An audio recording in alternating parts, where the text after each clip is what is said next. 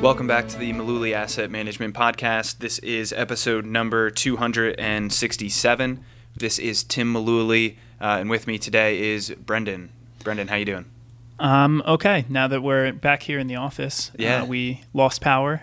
Uh, Yeah. Unexpected power outage Monday evening uh, this week. A lot of people in uh, Monmouth County area were Yeah. affected. One of the quickest but craziest thunderstorms I think I've seen in years came through here on Monday night. It Yeah. was nuts. Knocked out a lot it's- of power. It's pretty wild how used to the modern conveniences we become. Like I, Yeah. can, I can I can do it without TV or internet. That's like a minor minor annoyance in my book, but Right. uh, air conditioning this Yeah. time of year was uh, definitely what I missed the most. Yeah, at, at, at my house we were missing power from I think like 7:15 on Monday night through until like 2 p.m., 3 p.m. on Tuesday. You're right, sleeping at night without any air conditioning, uh, we've definitely been spoiled by the AC units. Yeah, I mean even without apps or TV or internet or just like electricity in general, Monday night it was like 8:30. It was getting dark and the power went out. I was like, well, I guess I'll go to bed. Like this is what this is what happened before electricity. Oh, it's dark out. Time to go to bed. Yeah, put, puts things into uh, perspective for sure. Yeah. So before we dive into the couple articles that we have today, I want to talk about the Mets for a second and how it always reminds me of the sequence of returns in terms of like investing and and how it matters. Uh, I guess to an extent, like when in terms for the Mets when they win because it's a long season, but the season gets a lot shorter when there's the trade deadline coming up and teams kind of need to make a decision in July whether they're going to be buyers or sellers or if they're essentially going to go for it that year. Yeah. Uh, it turned the last couple of years for the Mets. They've always they've had really rough Junes, and that's kind of ruined their season. So now they're at the point where even if they play really well down the stretch, they're like too far out of it, and they have to like the trade deadline's next week. They're not gonna they're gonna be selling po- like players at this point. Even Yeah, if they- they, end ma- up at like around 500, which you think at the end of the year, like oh that's not too bad, but the path they took Yeah. to get there matters. Yeah, Is what you're saying, and and winning games down the stretch to get back to 500 uh, is maybe not as exciting as if they um, had perhaps hovered around 500 all season long. Right. Nice and even. Uh, win a game, lose a game. Win a game, lose a game. Right, Not yeah. not that way. You have uh, you know a month where you lose several in a row and then pick up one and lose several more. Yeah. Uh, and it definitely changes the perspective of the fan base and it changes the way that they operate the team from like a management perspective. yeah, definitely. Um, so yeah, kind of like sequence, interesting. Kind of like sequence of returns. There's actually an article this week uh, that kind of talks about uh, that period of time where people are most concerned with sequence of returns, and that's uh, early early retirement time frame. And uh, really good article from Ben Carlson about how you may have longer than you think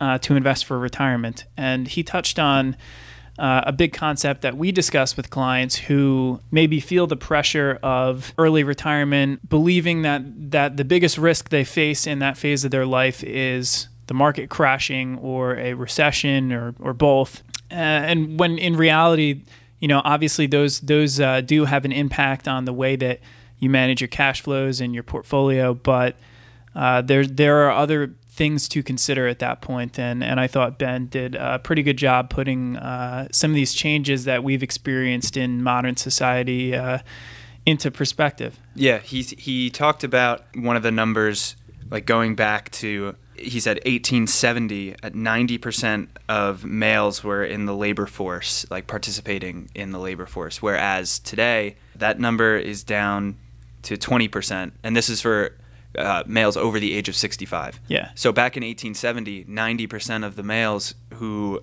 were over the age of 65 were still working whereas right. There's there's no such thing as retirement. Then, if Right. if you were alive, you were still working because no one had invented this concept of Right. hanging it up. Work was work. Whether You you, were you 10 died. years old Yeah. or, or 80 years old. Uh, Yeah. And people were also living not as long then. I Right. think the, the uh, average, the, the other um, stat that he shared was that around 1900, the average uh, mortality uh, percentage for U.S. males in the first year of their life was 20%. Yeah. Meaning, like, you know, you had a one in five shot of not making it through the first year of your life. And uh, we don't reach a 20% probability of, of death uh, in the U.S. here for males until uh, age 62 now. Yeah. And that's that's like when people are thinking about retiring. That was like the the total life expectancy for men. back, Period. like uh, yeah. Period. Like if Yeah, you the- were 62 years old, you You would beat you were considered yeah, you you're know, above you- average. Like you, you beat the odds at that point. Like Right. you, you. Uh, I think so. He said like hundred years ago, the average American died at age fifty-one, Right. um, and now average retirement age is sixty-two. Right. So just to like put into perspective how relatively new the the concept of retirement is and also how much longer people are living. If you take into account that people tend to retire around age 65 nowadays, but you know, they're they're living longer into their 90s, potentially like to 100. Right. I mean, that you retire and the natural reaction is I'm going to retire. I should be more conservative. I should protect my my assets and protect my money because I'm not going to be bringing in income anymore. Mhm. Uh, I don't want to lose what I have. But at the same time, Also, you're kind of also cutting the- yourself off the, by the phrase that comes up a lot is I can't afford to like take losses in my investments. I agree to a degree. I think that you got to take uh, two ends of the spectrum and balance them. And so obviously you uh, may not live forever. Yeah. Uh, and you want to make sure that you spend the money that you you uh, took your entire career to accumulate. So you Yeah. you want to enjoy, you know, the fruits of your labor in retirement, but also you got to weigh that against the other end of the spectrum, which is what if what if I live until 95 and I spend too much early on in retirement? So right. how do you balance those uh, two obviously uh, very very different problems of uh, I need to protect my money, but I also protection, need but it also not outliving it? Exactly. Yeah. Yeah. So it's a it's a fine line, and that's why at, you know at the end Ben stressed the importance of financial planning more than ever to you know make sure that you have a plan in place to like not outlive your money, but also not have it extremely too like too much at risk. Yeah. Um, So the the planning process is going to help you to determine like what what percentage of your assets can can sit in something safe and Right. probably not earn too much interest these days. I mean, yeah. another stat that he shared in that post was that, you know, 2 2% inflation if we average something like that over a 30-year retirement, let's say, beginning today, Yeah. if you do nothing with your money, meaning you don't get any interest at all, it's it's under the mattress or in a bank account earning nothing. 30 years of retirement halves the purchasing power that you have. So if you have a Yeah. million dollars, 30 years from now, uh, the million dollars is only, only going to buy $500,000 worth of stuff. Right. And so, and, and that's an average when we talk about inflation because, as many current retirees can tell you, uh, some things that we pay for in our society have decreased in value a ton. Yeah. Like like electronics, for for example, like Right. computers and TVs, the Yeah. stuff that you can get now. Uh, the, the dollars go a lot further than they did like 10 years ago and Right. so there hasn't been there's there's been deflation in some areas of uh, things you spend your money on but uh, at the other other end of the spectrum, you've got things like healthcare uh, just exploding, like going through the roof, and so the things that retirees need may may not all necessarily just be two percent more Right. uh, per year, and that's not going to happen every year. But over time, your money buys less stuff, and so you got to have some portion of your assets uh, growing. And so when you put together a plan, hopefully you come to an answer of how much risk do I need to take? Because not many people want to take any more risk than they need to. And, Right. you, and you come up with a sensible mix of growth assets and stuff that's safer, that's going to throw off a little interest and, and pay for the more current expenses while you can take a little more risk with, with the growth piece and hopefully hedge against that risk of running out of money, uh, you know, over 20, 30 years of not working anymore. Yeah, it's definitely a, a balancing act there. And uh, another point that Ben brought up in the article was that people are worried or suggesting perhaps that all of the the baby boomer generation uh, retiring and potentially taking all of their money out of the market is going to crash the market and he had a you know a couple points to he was like there are a number of reasons why I think that that's not correct or not going to happen. I mean, one of them being that yeah, there's a large portion of people heading for retirement in the next decade, next handful of years, but it's been widely noted how baby boomer generation is very, very underprepared uh, for retirement. So these people So are going to have to have a larger percentage of that that balance that you were Mm-hmm. just talking about. They're going to have to have a larger percentage of it still invested to make up for their lack of savings that they didn't Right. accumulate over yeah, you got to come up with a mix that's it's usually a blend of of what the person is comfortable with, and so people again tend to not want to take much, if any, risk once they reach retirement. But realistically, they may need to have a portion of their portfolio growing for the future, and it may be it may be a portion that is uh, more than they than they uh, anticipated. Yeah, absolutely. He also noted how the millennial generation is now larger than the baby boomer generation just in general. So there are people there are yeah, people waiting who are also going to be buying stocks as Right. they accumulate and try to grow money uh, for their own futures, Yeah. and so. as I'm sure is Yeah. the, has been the case with every you know generational turnover from the beginning of time.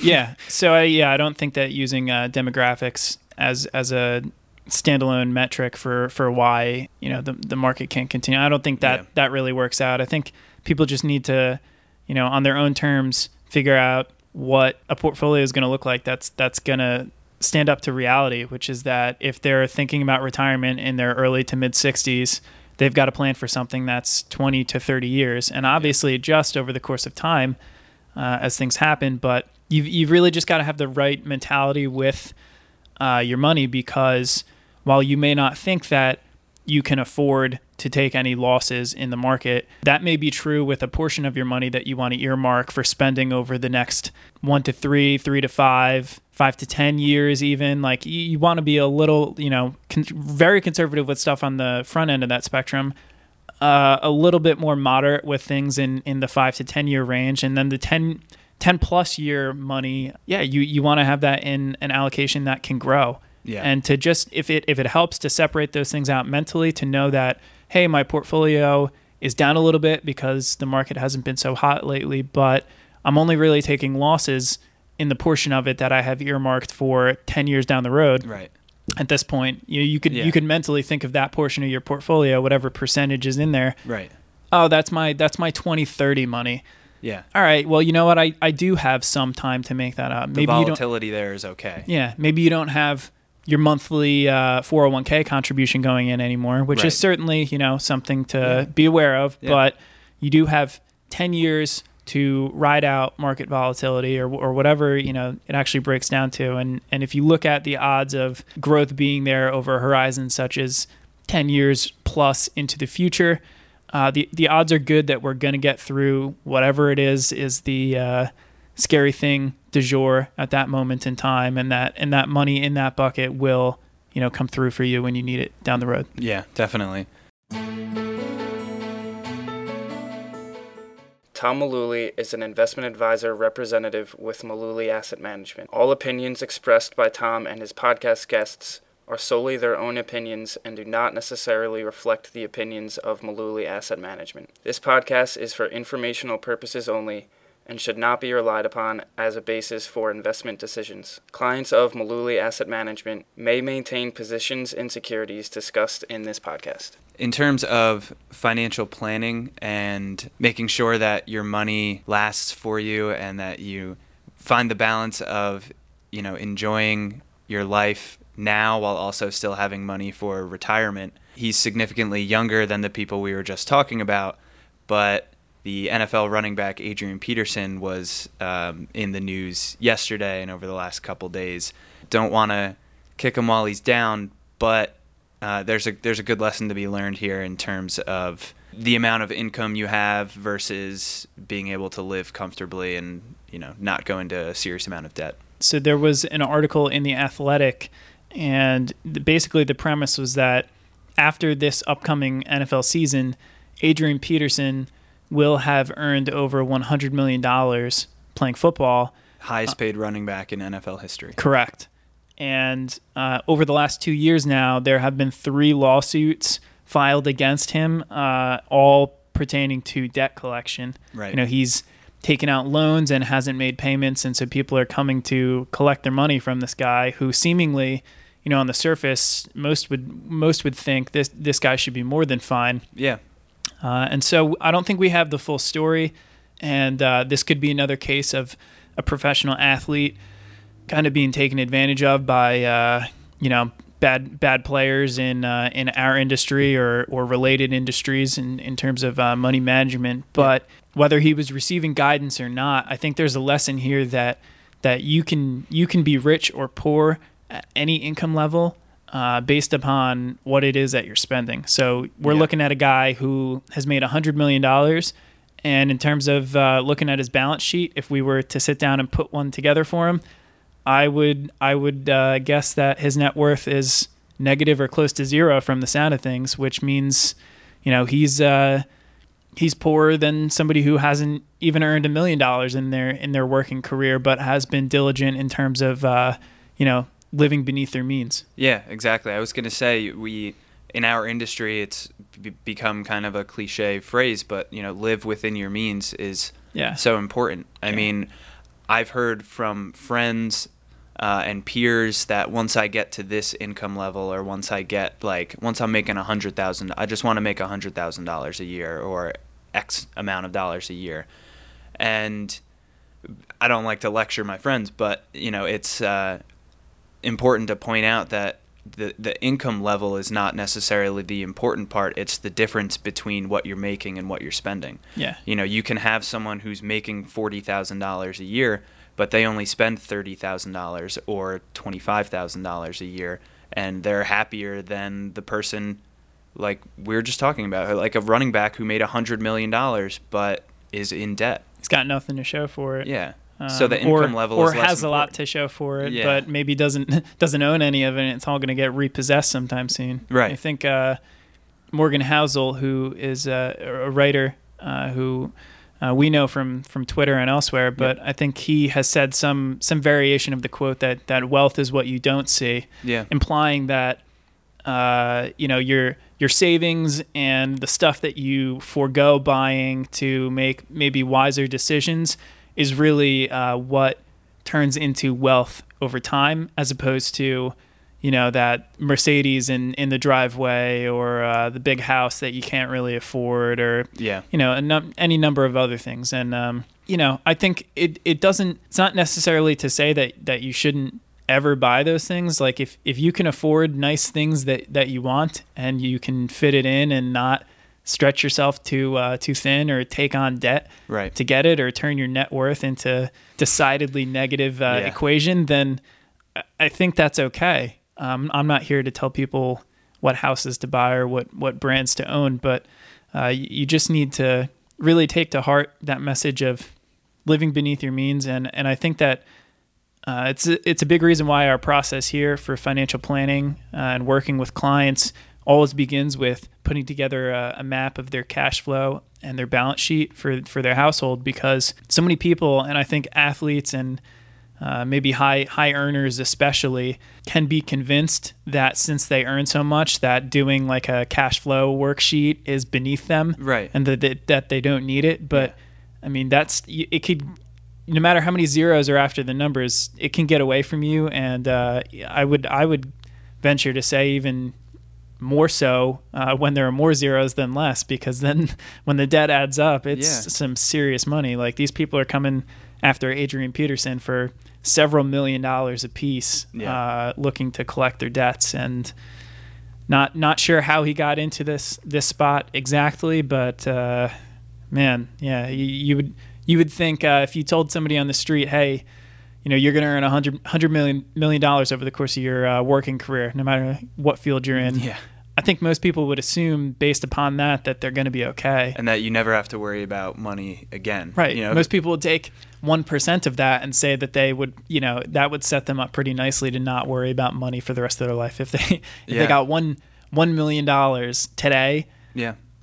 I think that would help a lot of people out. But but the trick is not acting like you just received that million dollars. Right. You, you continue living your life based upon whatever you know your your income level is now, and doing the same or similar things that you're doing now, and let let that money really be uh, valuable to you, rather than you know just stepping up and saying, "Well, I have this money now, so I'm going to spend it." Yeah, exactly. And so I mean the the income level for people is is not as important as the spending and the savings, but also just regardless of income level, debt in general is just a killer. Yeah. I mean, whether you're making 40 grand a year or 100 million dollars, Mhm. debt will come back to get you. Yeah. Uh, if you don't manage it correctly, and Mhm. that all works into the cash flows and everything that we were talking about. Yeah. So hopefully more comes from this story, and Adrian Peterson is okay. Hopefully that works out for him. Um, but still a, a good lesson nonetheless uh, to talk about. But that's going to wrap up episode number 267 of the Mullooly Asset Podcast. Thanks for listening, and we'll see you on the next one.